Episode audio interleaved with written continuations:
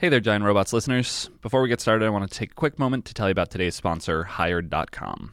Hired is a platform for top developer and designer jobs. Developers get an average of five offers on the platform, all with one application. You get job offers and salary equity information up front before you interview, so you don't have to waste time interviewing for jobs you might not end up wanting. Hired has top companies on the platform like Facebook, Uber, and Stripe. They have full time and contract opportunities available, and it's totally free for candidates looking for jobs. Now, listeners of Giant Robots get a $2,000 bonus if they sign up using the show's link, which you can get by going to hired.com slash giantrobots, all one word. So check them out. Goodbye, oh. present Tom. Hello, future Tom. Ooh, Tom is in multiple realities. it's- it's crazy. simultaneously. Time's weird. Giant robots smashing into other giant robots. Hello, everybody, and welcome to the Giant Robots Smashing into Other Giant Robots podcast. I'm Ben, And I'm Chris. and we're going to be talking about the products that we manage at ThoughtBot. I run an app called FormKeep, which provides form backends for designers and developers. And I, Chris, run Upcase, our subscription learning platform for aspiring web developers. Do you know what I haven't done? What haven't you done? Filed my taxes.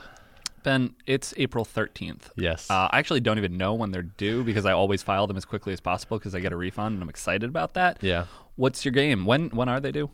Uh, I believe they're due on the 15th. Okay. Have you filed an extension? No. Okay. That, that seemed clear in the way that you presented the first bit of evidence, but uh, what's what's your plan? Do you have Uh, complicated taxes? You No, my taxes are really simple. They're of the sort that if Intuit did Oh, not spend talk about massive that? amount of money lobbying Congress to keep taxes complicated, they would already be filed by a text message or something like they do in civilized countries. By a text message. You That's true, they do that somewhere. you, you could text message breakup and you can text message file taxes. You're rewriting the entire Magna Carta right now. Uh, yeah, I was rereading uh, or reading an article of that sort today, and I'm not a fan. Uh, those sort of obstructionist practices and making it more complicated because I have a very similar, very simple tax uh, return that really they have all the information. I just need to write it sometimes wrong. Uh, my wife was actually preparing it this year, and originally the first pass that she did, we owed like four thousand dollars, which was clearly not accurate. But we had to spend a while combing through and finding the one box where the wrong allowance had been set. It's like this is this is awful on so many levels. Uh, so yeah, I would be a big fan if I could just say yes. Those are my incredibly simple. I have one W two wage. That's it. Just take it and run with it. There we go. Yeah, seriously. Also, I think ta- business income below like half a million dollars should all just be exempt to help companies get started. Man, pick a number, some some number. But like, And imagine the thing it would do for like starting companies if you were How many, all your uh, revenue in the beginning was tax exempt. So how do we limit the amount of small shell companies, subshell, not shell, but subshell companies that we can uh, break our larger company into, so that we can all take advantage of that? Yeah, I think that's a crazy idea, but you know, it's crazy. I, I think it's crazy good. I maybe think- give I people two years rather than a revenue Sure, that value. that would be good too. I Two mean, years I of startup and some way to manage that. Whichever some things later. that encourage entrepreneurs, Yeah. entrepreneurial pursuits. Sure, uh, but I feel like there's other stuff we can fix in For- the tax so- tax code first. But there's like weird things where it's like it costs you. I think it's like five hundred dollars a year to have a LLC or something, some sort of like business entity, Mm-hmm. like from Massachusetts. And it's like, why would you? Why do you have to extract it from like the newest? Like you're someone's creating a venture that hopefully will generate tons of money and tons of tax income and and uh, tons of tax revenue and new jobs and all that. And you're like, no, but we're gonna get our five hundred dollars up front right now. Isn't like, that why you just on. incorporate in Delaware? Come on. I guess I don't know. I'm not that fancy yet. I've heard of Delaware a bunch, and I've heard that people do. This is similar to like patent litigation in Texas. Mm-hmm. That's a place to go if you want to fight your patent case. Right, yeah. Delaware is the place to incorporate because of its very lenient, very cheap. And granted, I know this from like one anecdote somewhere, so I might be completely off. But Mm-hmm. there are states that I think do that, and similar to like New Hampshire has no income tax. Mm-hmm. It's like all right, you can you can structure things in some weird ways, but. Yeah. I think mostly we should just vastly simplify the tax Just code. just to be clear, I haven't filed my personal taxes. FormKeep taxes, I don't know how that's happening. ThoughtBot taxes, I assume, are proceeding. At, uh, yeah, that's a good question. clip. Do do the products just roll up into broader ThoughtBot? Prob- I have no idea. I mean, we at this point, we're a worldwide corporation. I assume this is like a a pretty complicated situation. There's some stuff days. happening in the background to make this all work, but it's one of the many benefits that we get by running a product within a, uh, an existing consulting organization. Yep. We do have kind of an ideal scenario here, Ben. Yeah, people ask me sometimes, like, have you have, have you guys ever thought about like spinning out the products into their own companies? And it's like, well, kind of, but we can't really come up with a good list of advantages. I can come up with a good list of disadvantages to that. Like we talk often about the ability to just pull in other thought botters. Uh, we have all of the financial stri- There's a lot of stuff that we get to take advantage of just Yeah. working in these lovely offices. And frankly, I consider myself a thought botter, not an upcaser. And I imagine you would feel similarly about either of Formkeep or Upcase. But Yep. I'm, I'm very much a thought botter that just happens to work on Upcase right now. I love Upcase. Yep. I care deeply about it. Think about it far too much. But I'm a thought botter. Thought Yeah. bottle. Yeah. Thought bot. I have to we- like turn my business thoughts off at night, like to fall asleep. Mm-hmm. Sometimes I have to be like, stop thinking about work, Yeah. like manu- like manually, Manual manually shutdown. Yeah, manual intervention.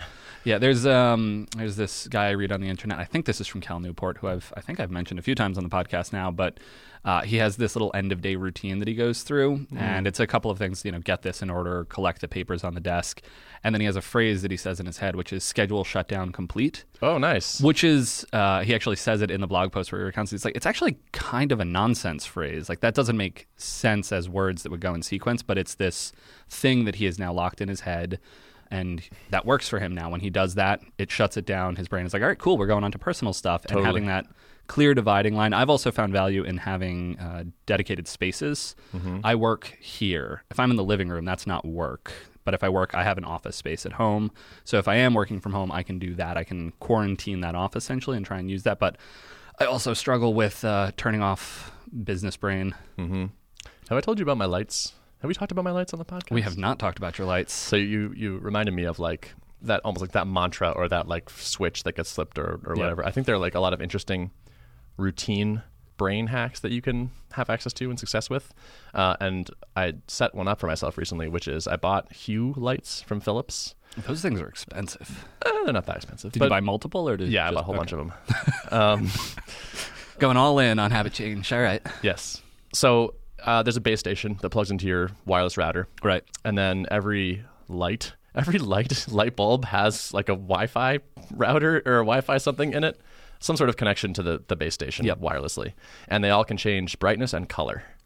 And so i wanted to develop a routine that would get me to sleep when i wanted to be asleep. And so uh, my target time is 11.30 i want to like actually go to sleep sleep at 11.30 and so or right around like five or six o'clock the lights come on at the apartment automatically so you can set like alarm or like uh, you know scheduled things like turn on this scheme at this time so at five o'clock or so the lights come on so that when i come home it's like lit up and looks nice Yep. at 10 o'clock uh, my lights go red for one minute and that's a sign to stop using screens so it's like shut down like don't use the iMac. The lights flash to tell you this. they go to re- like go to Yep. red like they like fade to enter red red, alert. yeah it's like it's time to relax. yeah Maybe choose a different color. yeah, But okay. it was just this is the this is version one, and so that's like oh stop. I mean red for stop. You know stop what Yeah. you're doing. And so like I shut down the iMac. I like like go start charging my phone. Like put Yep. it away, and then uh, then they go back into a reading mode where like almost all the lights go off except like my bedside lamp, Hmm. which goes to like a low orange. Yep. Uh, no blue. f.lux style. Yeah, f.lux style. Yeah.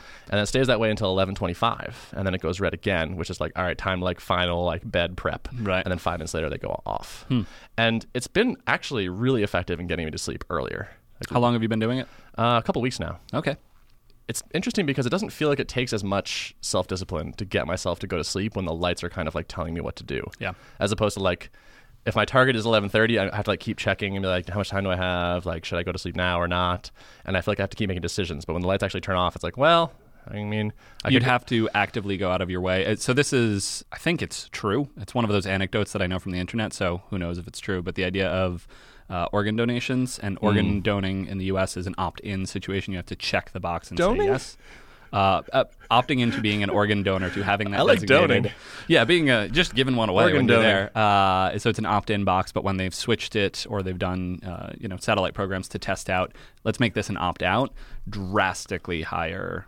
I don't know what the term is here. Not opting out rates, so people be becoming organ donors. That that rate raises uh, very much, and so now Yeah. Where you wouldn't necessarily have gone to bed otherwise, now it would be an active thing to be like, nope, turning the lights back on, re-engaging wake up things, Right. and you're like, well, all right, I guess I'm going to go to bed and Yep. Yeah. Yeah, I, I've had success with that in a number of areas, like finances, for example, like setting up a thing that takes money out of your paycheck ahead of time, so that you have to like like move it back out of savings or wherever you put it. Is like uh, one of those things that works really well for me. Yeah, I've done that one. I'm s- we're somewhat limited here in that uh, we can only have three direct deposits, uh, which I like to do crazier things with my money. So I do the same thing. I'm like, shocked to hear I want that to three is not enough for you. I want to spread my money out between more things. Do you have a Zapier set up for this now? I don't. So I've actually thought about building web apps and things. Do you have a cron job Uh, that runs? So basically, behind the scenes, it was ING Direct way back when they got purchased out by Capital One 360. But they allow you to have a savings plan, and once you set up that first one that you actually have to go through the normal rigmarole for, you can create arbitrary other ones. And I think they all technically behind the scenes roll up into one Hmm. like official savings account, but in their web interface and via you get an accounting account number that you can send direct deposits to you can have these targeted accounts like this is my vacation fund and this is my emergency fund and they're different and you get to kind of uh, parcel them out that way. Yep. in the past i've had more complicated labyrinth style schemes to put the money in those places. Now i have to do a little more manually. But yeah i'm definitely into all of those sorts of things. I have a, a script in my dot files that just handles all that. in your dot files. How does it connect to your banks through your you're making a joke Yeah, it's a joke. That's a joke. And here I am, like, oh man, how could I? I know. That was- that listen, was the Chris amount that, the amount that I want there to be financial APIs that I can actually work with, and I, you know, check into that once every six months. But turns out they're not. Uh, do you have any sort of? Um, Financial APIs. Have you seen the website for our 401k? like, I would be terrified if those people made an API.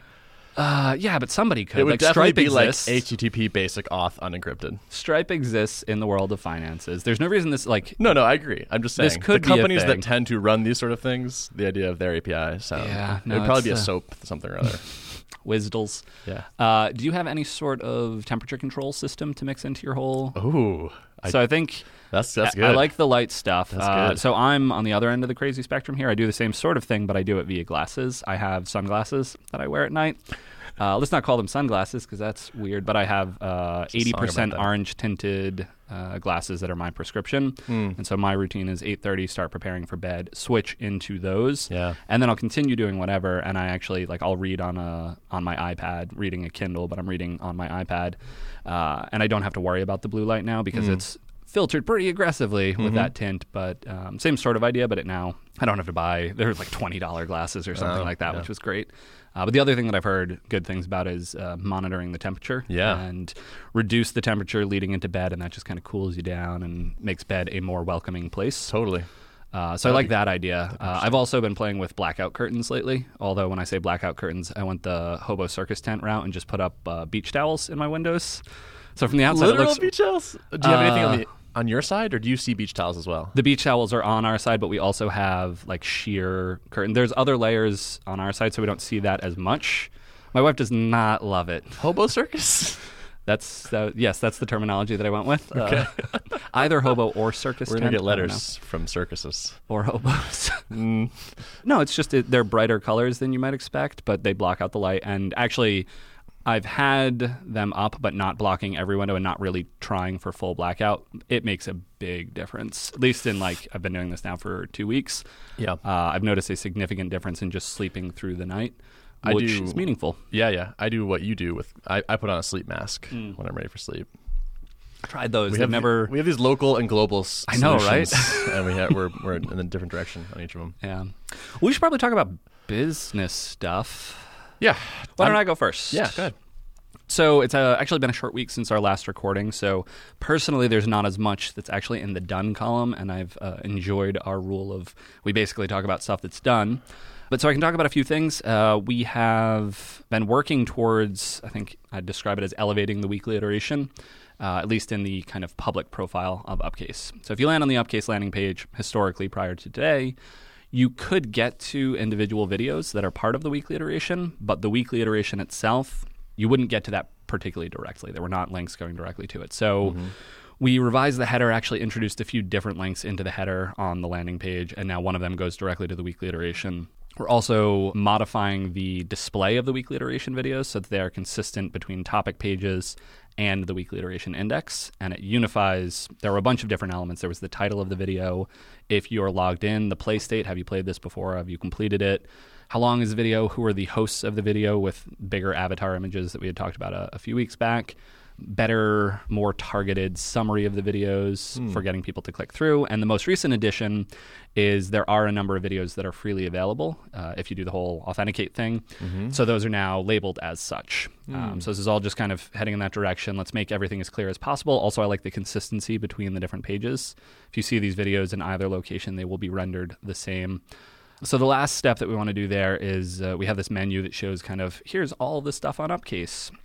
And we want to put in a bigger link in there saying like there's over 100 weekly 100 videos on the weekly iteration, more coming every week on varied topics such as X, Y, and Z. Uh, but all kind of uh, still in that same place of focusing on finishing out the marketing SEO content stuff. Although I'm starting to peek over uh, the other side of the wall, I'm starting to get kind of antsy, and I want to move on to the other stuff. But I'm trying to focus and finish out the batch of things that I had said I was going to do. So. One interesting thing that's uh, come out of this is I've continued to work with Josh Clayton, who uh, hosted the Test Driven Rails workshop, one of the kind of founding workshops on Upcase. Uh, and it turns out he has some great cheat sheets that he had built up for the original workshop that just kind of. I don't know if they were ever included in Upcase or Learn, but they're not right now. And he showed me these. I was like, these are great. And then I started thinking about it. I was like, wait a minute. These are great if you know the content. I think they might these might be like I can expose these publicly. And I started thinking about other stuff like you were talking about your uh, form validator and having that as uh, kind of a free sales tool slash useful sort of thing for uh, FormKeep users or prospective FormKeep users.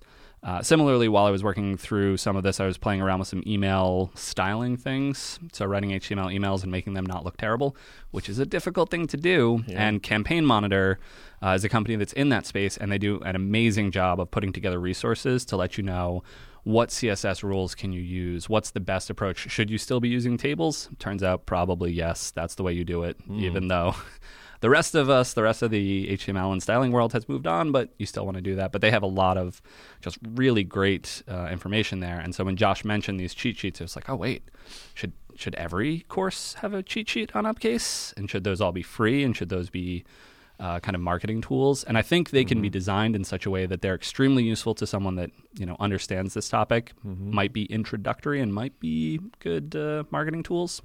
So I'm intrigued by that idea. Yeah, I like it. Yeah. especially as like a um, lead magnet kind of thing. Mm-hmm. Like, give us your email and we'll send you the cheat sheet. And then some. Now we know you're interested in Vim, so Yeah. blah blah blah Vim. And I think it's also after we've gone through all the effort of putting together a course, I think it would be uh, I don't want to say easy because that will be proven wrong very quickly, but we'll have the context and the content. And basically, if I take the outline of any given course, consolidate it down into little bullet points, that could work as a cheat sheet Yeah, totally. that's an interesting, useful thing. So for anyone that's gone through a course on Upcase now, they have this reference material. And one of the themes I have in my head is this idea of Upcase being your reference library. So it's not just a place you come to learn once and then you're done. It's the place, it's your external brain. It's where information about how to do web development lives, and you go back there time and time again. And so you want to keep subscribing. Uh, so it all it, it all kind of fits in that. Um, I like that dream. It's a it's a grand dream. I've been working on it for a while. That was why I introduced search a while back to try and mm-hmm. help with that and some of the deep linking stuff that I added to the notes and the ability to like seek to a particular point in a video. What's interesting to me is I end up using it a lot. And I'm like, wait, how do I reference a model in a migration? And I find that I'm the one who wrote that content, mm-hmm. and yet I still look it up and reference the code sample that's right there. And it's like, Totally. th- this I think this means something. If I'm looking up these things again, and if Upcase is a useful resource for me, so yeah, uh, let's see what else. Uh, turns out Git was broken, like all of Git in the world. Um, there was a major vulnerability. I believe it was major. When I first read about it, it was listed as a pretty severe thing. Allowed, I believe, remote code execution. Wow. Uh, so that's a problem. Uh, so we had to patch Git. Uh, and as such, I got this perfect contrast of if you're on Heroku, you're fine. But what about like Git on my local machine? So you're not running a Git server, Okay. and you don't have SSH exposed. So I believe you would be safe, but it's probably worth looking at. We'll include a reference in the show notes today, so everybody at home can take a look. I do have a Telnet port open. Is that okay? Oh, you're you're sunk then. You, Uh. you're a botnet at this point. You're All a bot in a net. So for us, we're running the Git server to back Upcase exercises. That is publicly exposed to the internet. We accept SSH pushes, uh, all those sort of things. So we needed to patch this, but it was this really interesting comparison for me because the Heroku instance for upcase exercises was patched like the next day or as soon as a patch was available. That happened automatically. I didn't have to think about it. Whereas the Git server that we run on DigitalOcean, I saw this and I was like, ah, no. And I was like, uh, hey, hey, Joe, I probably could do this, but also, are you around? And so Joe came and we worked together, and some stuff happened, and it took like an hour and a half, and we found some other weird things because we're running our own server, and we ran it on staging first and then on production, and there were slight differences between the two of those. Not the and worst. once again, I was just reminded so strongly of the value of Heroku and the value of uh, having a throwaway system. And granted, for our Git server, we do need a persistent file system, so that gets a little more complicated. But it reminded me of like whenever humanly possible, I want to outsource these sort of things. I want to outsource ops. I want to outsource metrics and analytics, and as much as I can, put this on other people who then maintain uptime and will apply security fixes and things like that. Uh, before I even could look at it, Heroku had it fixed, and it just kind of worked from there. Uh, which was interesting because I was talking with uh, one of our developers, Jon Yurek, today, actually founding developer of Thoughtbot, and he was mentioning how he had worked with a client who they hired us on to do some development work, but they had something like twenty-five thousand dollars in AWS credits, which I'm not sure where those came from in the world or why they had them, but as a result, they were like, well, you know, we have all this AWS money, we should probably just build on AWS. And then some number of developers spent some number of weeks setting up their infrastructure. Yep. And they didn't write much production code in that time and they didn't iterate and they didn't figure anything out about their product.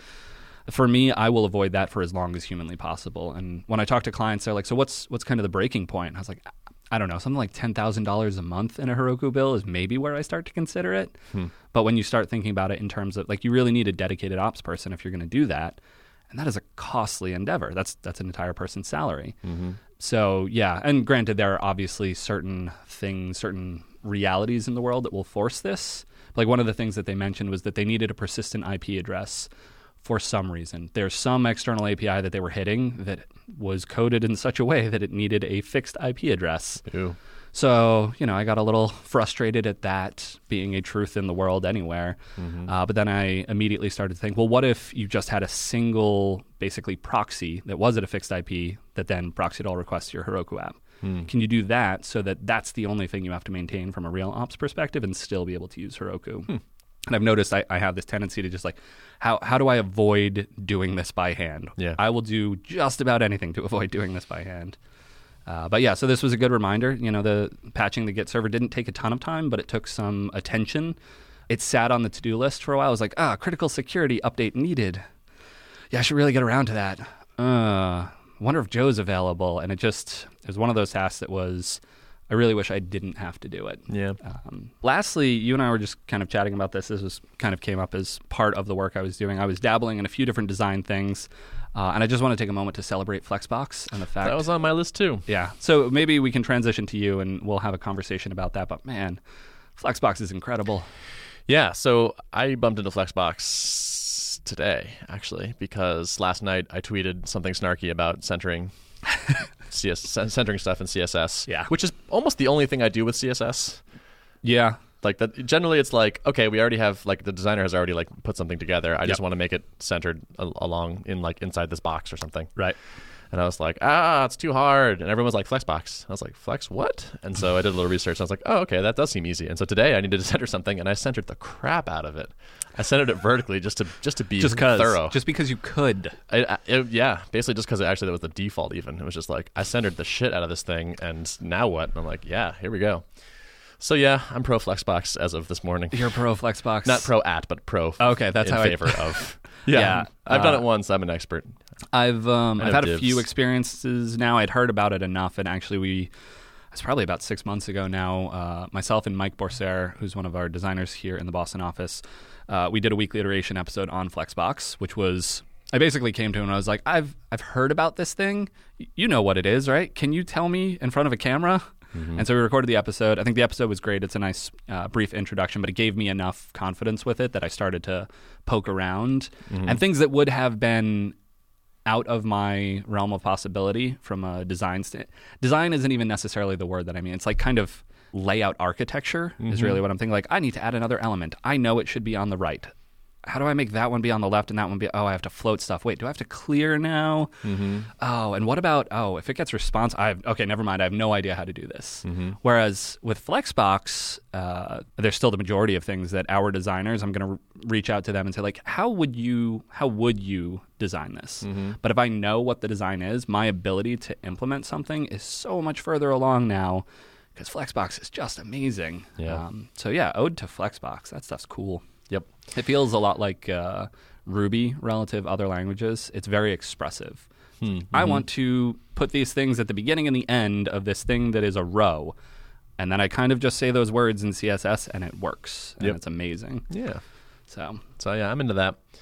I spent a lot of time this week writing code and answering support requests. Sounds like a normal product owner week. Yeah. Yeah, it was, but it was good because I, I sort of had a little rhythm going, which Okay. was like, so I, I let's there was an, a decent amount of support requests in the queue, and I was like, I got to kill this thing, and so I did, and I just kept getting like, all right, I'm sick of getting this question.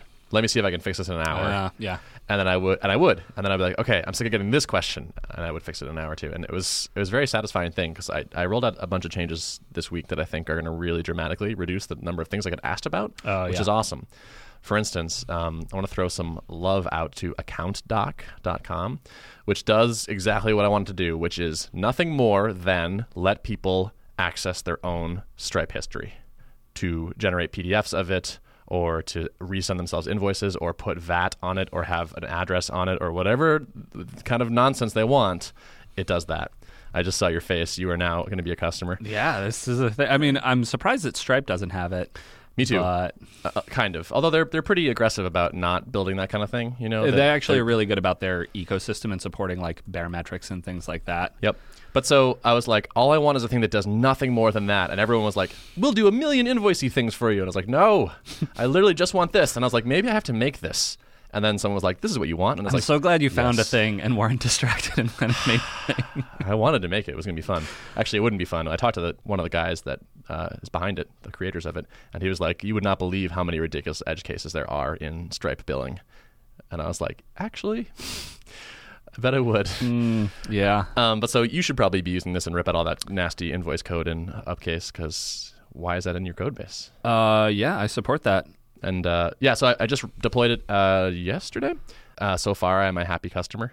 I have not gotten any support requests asking me for old invoices. So they give you a little widget. You, you embed some JavaScript, and then you click a button, and then when they click, users click the button, they get an overlay, and the overlay is like, "Here's your whole history. What do you want to do?" So, do you say you uh, you put some JavaScript on? Okay. Mm. JavaScript pa- thing on the page, sure, whatever. But Yep. like you know, it's it was easy.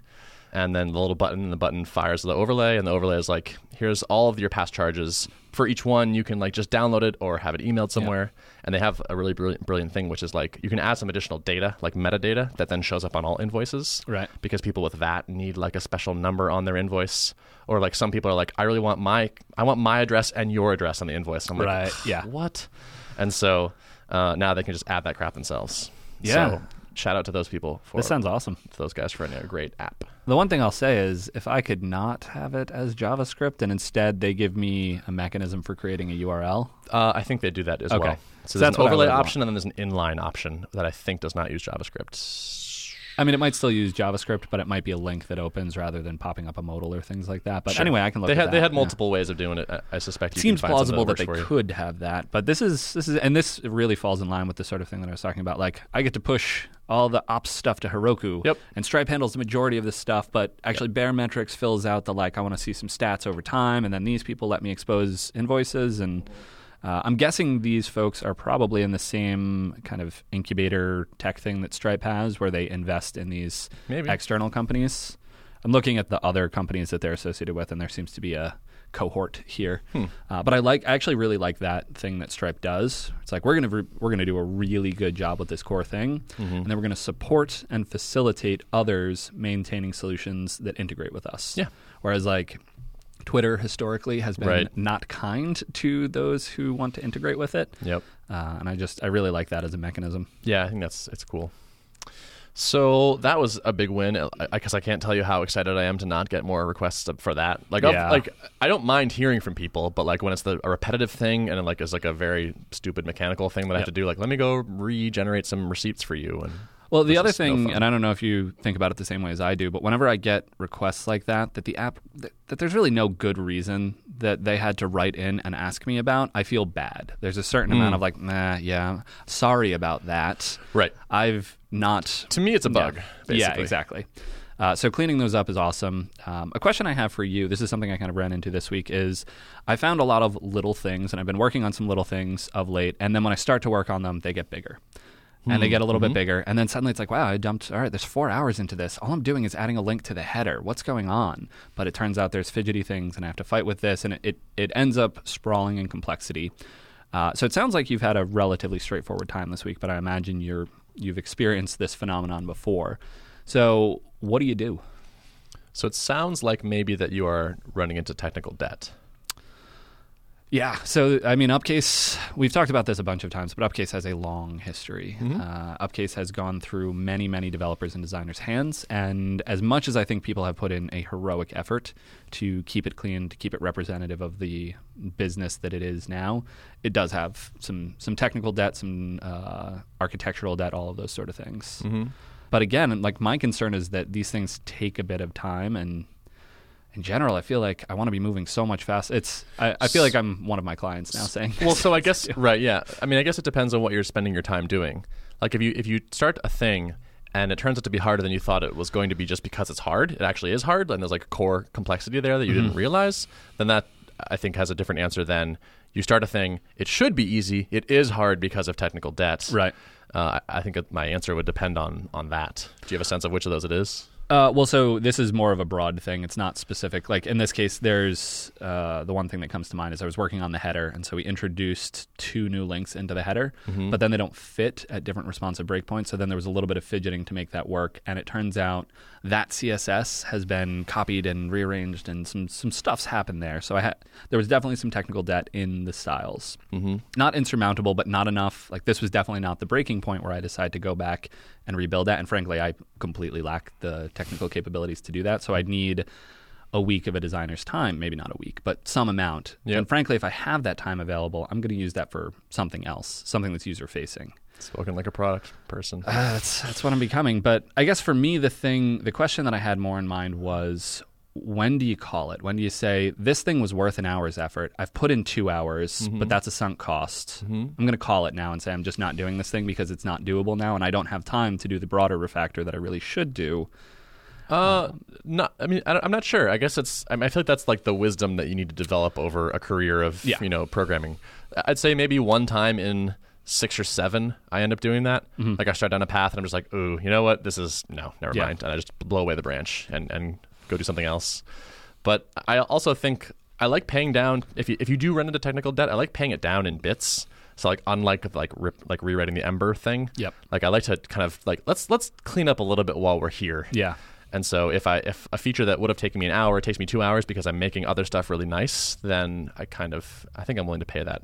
Yep. that expense like that. Yeah, I think I'm I'm very much in a similar place and I don't necessarily feel bad about this or feel like this is something that I do poorly, but I feel like this is one of the difficulties of managing a product. I think is is finding those points, deciding how to handle it.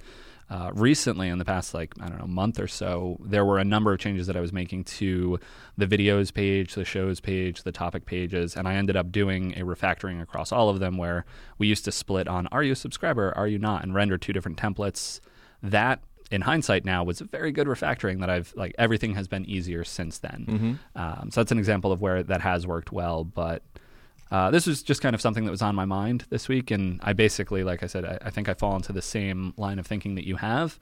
But I think it's a thing worth naming and worth saying out Yep. loud and being like, "How do I think about this?" Um, so And when I'm doing stuff, I, I'm often looking for the point where I can stop. Mm-hmm. So it's like, ah, I could make it like 10% better, but eh, let's. Can I? But could I just ship it here and move on to the Yeah. next thing, and that's good enough? Yep. I feel like you maybe tend a little bit more towards the like want to get it all at once sort of Um, mentality, or like make it Perhaps really great. historically, I don't know. If you were to ask Gabe, I think he would tell you that my phrase of late has been, "So how do we get this done in one form or another today? How do we how do we complete this thing?" Mm-hmm.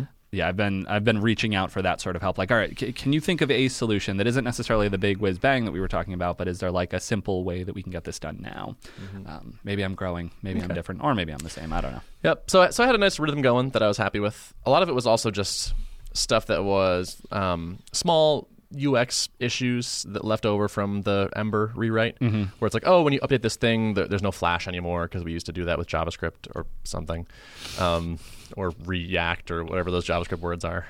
It's React, React. It was a yeah. R A A K. Yeah, Okay. it's not Um, that. It's just terrible. So some of it was just like I had like some interesting bugs where like we were failing to update a thing, but we would just re-render the page and not tell anyone why we weren't re-updating like updating it. oh, So they were like, "This doesn't update," and I would go try it, and I'd be like, "Yeah, it does."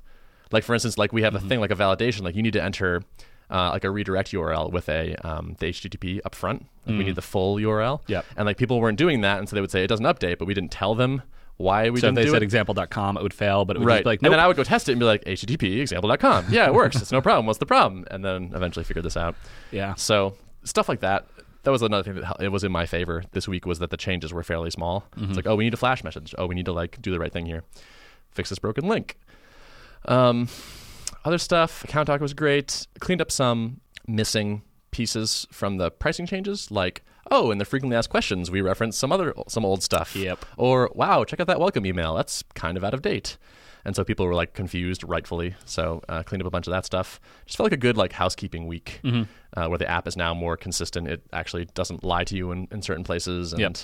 usability is up. So it felt felt good. Nice. Yeah. So is that uh, are you rounding that out now, or do you plan to continue that this week and then transition to other stuff?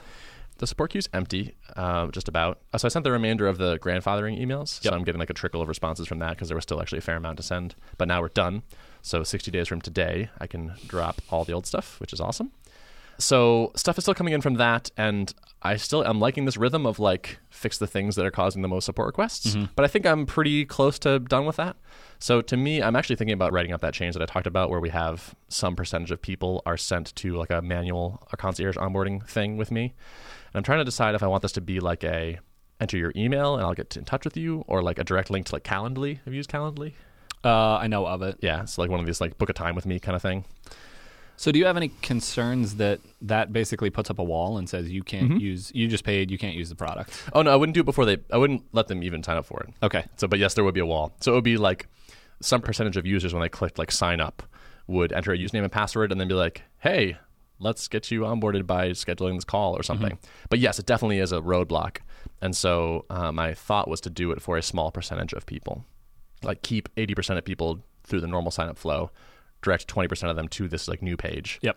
uh, and try to get some people scheduled. I don't otherwise know how to get new people in on a call with me. Uh, so I've been thinking about this. I'm intrigued to see what mechanism you get to because I would like to basically copy it after you figure it out. Okay. Uh, but I definitely want to do the same sort of thing, and I think that exactly what you're defining of I want someone who is actively pressing the I would like to buy button, and I want to stop them there and say, wait, Yeah. let's do this together. Right. Which I, I'm sure will have some downside. Like I imagine that's going to hurt our conversion rates. Yes. Because um, Yeah. like some people will be like, no, I don't want to do this, Yeah. and you're making me. So maybe I'll Really- have like an opt out actually. So one thing that I Hmm. was considering is offering something like saying like you can do this this way or go the normal route and just pay the full amount. Right. But offer like a you get a twenty percent discount and that gets people to opt in. But then you might now you're seeing biases in who goes in Right. which direction and Yeah, maybe the thing is pop up or like not, or like display a thing which is like, hey, like we'd like to offer you complimentary concierge onboarding to make sure you're successful with the product and get everything set up. Right. And then have like a no thanks, I want to opt out kind of thing, so they can just like get that. back into the flow, and I'm not like forcing them to either do Yeah. it or go away. I mean, I think there's still the potential there for uh, biasing. So the group that would opt into concierge onboarding might be, and I don't know what dimension they mm-hmm. might, you know, align to. Yep. But I think that fits well on a lot of the other concerns I have. So I could see that working well as a mechanism for this. Yeah. But I, I need to figure out something because I think this is where, where we're at now. Like mm-hmm. the activation portion of this is now is like is where to focus now. Mm-hmm. Because as as you pointed out many weeks ago, like it's pretty good up until a certain point, and then we're like, here's a giant page of instructions. Have fun with your form. And so I need to see people use it, and I also need to know more about who they are. Like, are you a designer? Are you a developer? Are you? Is this the, the fifth thing like website you're spinning up this week? do you have a form already, or are, do you like need markup? Do you need HTML? Right. Do you need the styles with it? Like, just there's a lot of there are a lot of things that I need to figure out. Are there educational gaps that we could help fill? Right, cetera, totally. cetera? Yeah. Yeah, and are, are most people submitting this with Ajax? Are most people doing it the old, the, the old standard fashion way? The Old fashioned, the 1995 hotness. Good old posting. Um, so yeah, but that's that's my rough plan. I'm glad we're done with the grandfathering. I'm glad that I know how to center things. I'm glad we have an empty support queue, uh, and I, this feels like the next the next bit. We're getting a good amount of trials signing up. Uh, I need to actually go through and, and look at our. I wish Baremetrics would tell me my trial to paid conversion. This feels like a thing that like it's got to be a common request. Have you tried uh, chatting with them just to see if it's a thing that they might have? It I might should. just be hidden. I should. Yeah. They've been very responsive every time I've talked with them in, in Yeah. chat. I don't want to fiddle this up myself. No. This seems silly. Per Um, multiple different conversation points in this one podcast, Yeah. uh, we like when other people do this, stuff this and we totally can pay them should be for it. a thing that they do. Yeah. Um, so yeah, I'll, I will talk to them. Oh yeah. Oh, I instrumented our app with um, events. So now I'm sending stuff to Segment.io Mm-hmm. of like a entered email password, entered credit card, created form, received submission. So I now have our like activation funnel. Mm-hmm. So now when I actually do start, so I'm collecting that data now already, and so when I do start making changes here, I can test them uh, and or like just watch the conversion rate change over time. Hopefully up. Hopefully up. That's about it. Sounds good. So how's your uh, MRR? I- I'm torn about the questions. I feel like everyone, almost everyone that responded said they liked the questions, With the exception of Derek. except exception of Derek. But you know what? He is suspect. He 'cause is. He runs a competing podcast. Oh, so it's he's true. trying And he to does care sabotage about the stats. He does want. He's yeah, trying to that's- sabotage us. Derek, we know what you're about. So let's try the questions again. And if you are a person that is listening to this and you have strong opinions about the questions, I'm still, we're still accepting input. We are. We'll also keep them, I guess, uh, at the end. I think last episode I said we were going to not do that and intersperse them, but uh, if we structure them at the end, then anyone who wants to can opt out. So here we go. Okay. So Christopher, why is the product better for your customers than it was last week? Uh, released a weekly iteration on contributing to open source. Fun one. Lots of passion from Tute. Uh, so that was great. And uh, the improved weekly iteration display, so the tiles and things like that. I think that will be useful for uh, subscribers and non subscribers alike. What have you done to acquire more customers since last week? Similarly, we've improved the display of weekly iteration tiles. Uh, additionally, we've done some better linking. So I think in general, we have surfaced the weekly iteration in a much more significant way. And considering how much stuff is there, I think that's a really good sales tool for Upcase, a, a marketing aspect. So happy with that. Cool. Uh, what did you do well that you should repeat? I supported others working on Upcase. So we've had Josh Clayton working on refining some content, and Jon Yurek uh, just started yesterday, but he's been working on some Upcase stuff as well, uh, as well as Gabe and Mike Borsare, uh, one of our designers. So grabbed a number of people, was able to get them up to speed uh, into context. I had the backlog in such a way that I was able to pull things out of it and say, there you go, this is a task that I need some help on. Similarly, the next question you will ask is, what did you do poorly? Uh, and I think It's like you knew what I was going to ask. it's as if I knew. Uh, this was a double edged sword where I think it diminished my focus. So I personally have less things that I checked off, but when I look at what we as a group did, I'm happy with that. So there's some optimization point between those two that I need to find. I think I overcorrected towards uh, getting more people involved and supporting them as they're working on things. Uh, and I think I want to shift back a little bit more to make sure that I'm also producing a bit more and, and getting more things out there. what do you hope to do by next time? By next time, uh, I think I think I'm going to take a stance. And granted, this will have like a two week lapse, so I can always change my mind later. But uh, I've been talking about how I'm finishing out a lot of lingering stuff on the left side of the customer lifecycle timeline. Uh, I think as of recording next week, whatever's done is done. Everything else gets pushed out. So I'm as of next recording, I will be transitioning to working on stuff after users subscribe. Cool. Uh, there's one small caveat to that. There's some, a bigger element that I'm working on that I don't want to talk about until it's in there.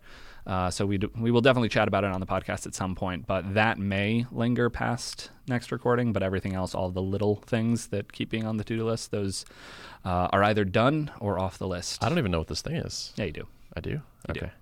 Cool. I'm glad. Uh, what is your MRR? MRR is 35092, which is unfortunately down $47 since we last recorded, which makes me a little sad. But I'm still above the arbitrary green line that I drew on the graph, which Oh. makes me happy. Good. Uh, ben, how is FormKeep better for subscribers? Uh, we sort of covered a lot of this already, but the, the overall gist is that there are a lot of UI rough edges that I would say are gone now, and support has been responsive. Responsive. Excellent. Yes. Uh, is that because of Flexbox? Yeah. No. No. Uh, what did you do to get more subscribers? Well, not much. Although the email I sent, uh, so I did email everyone that has ever made an account on FormKeep. Uh, we have actually seen a big uptick in uh, reactivation. Yep. So there's uh, 500% more reactivation this month than last month. What's the absolute number there? Twelve. pers- okay, but still, but still. yeah. So you know that's good. Yep. So yeah, I think some people, and th- and this is what I was hoping is that some people were, were not using FormKeep because for their purposes it was not economical because they had a whole bunch of forms. Yep. And now it's like, oh, this is cheaper if I have a bunch of forms, and so they're coming back. Fingers crossed. I think that's what's happening. Fingers crossed. Yeah. Uh, what did you do well? Um, I really liked my flow this week of what? Just the I really enjoyed the way I worked. Oh no, no I, yeah, I did. yeah. I, it- no, I believe you. not every day feels good. This is know? true. And like I felt that every day where I was moving between support and fixing stuff that Mm-hmm. causes support requests, I felt good and productive and like I was investing in my future happiness by not having these annoying requests Mm-hmm. come in. So more of that, I guess. And it's weird because it's sort of the opposite of the like David Allen sit down, plan everything out, do a review, figure out the priorities, blah blah blah. Yep. And, and I was basically in pure reactive mode Right. which could be bad, but honestly, it felt like the right thing this week. It was actually really nice to just be reactive and like let whatever comes in be like, oh yeah, I should fix that. Oh yeah, I should fix that too. Yep. It was, it was fun. I mean, I I think you and I have both experienced this over time where you kind of ebb and flow between the 2 where we ebb and flow between the two. Uh, but I imagine at some point you do want to pop back up to a higher level and be like, eh, am I doing the most important things though? And so for a little while, the littler stuff often just doesn't get done because it's rarely going to be the most important. But occasionally, if you pop down and say like reactive mode, engage, Yeah. but then I think you have to pop back out of it. And it sounds like your plan is to Yep. uh, exit that mode and Totally. go to a higher level. So, Yep. So I feel good about it. uh, what did you do poorly? Uh, I don't know. I don't have a good answer for this. I'm sure there's something. I just can't think of it. Prepare for the podcast. No. no, I, I had to write mine up too. So like uh, yeah. Yeah, I did not think of a thing I did poorly. All right. Try harder next week to Yeah. have something to discuss. That's what I hope So, to do by next time is to think of why I'm a bad person. Uh, what are your plans? Uh, I I would love to by the next time we talk have already had conversations with people. So have Okay. some sort of mechanism out there for getting these things scheduled and start doing them. It, this should be doable in the time period I have. Gotcha. What uh, is your MRR up or down from last time? Up 1.4% to 54.14. Nice. Yeah. All right. Yeah. Well, it's been a pleasure. It has.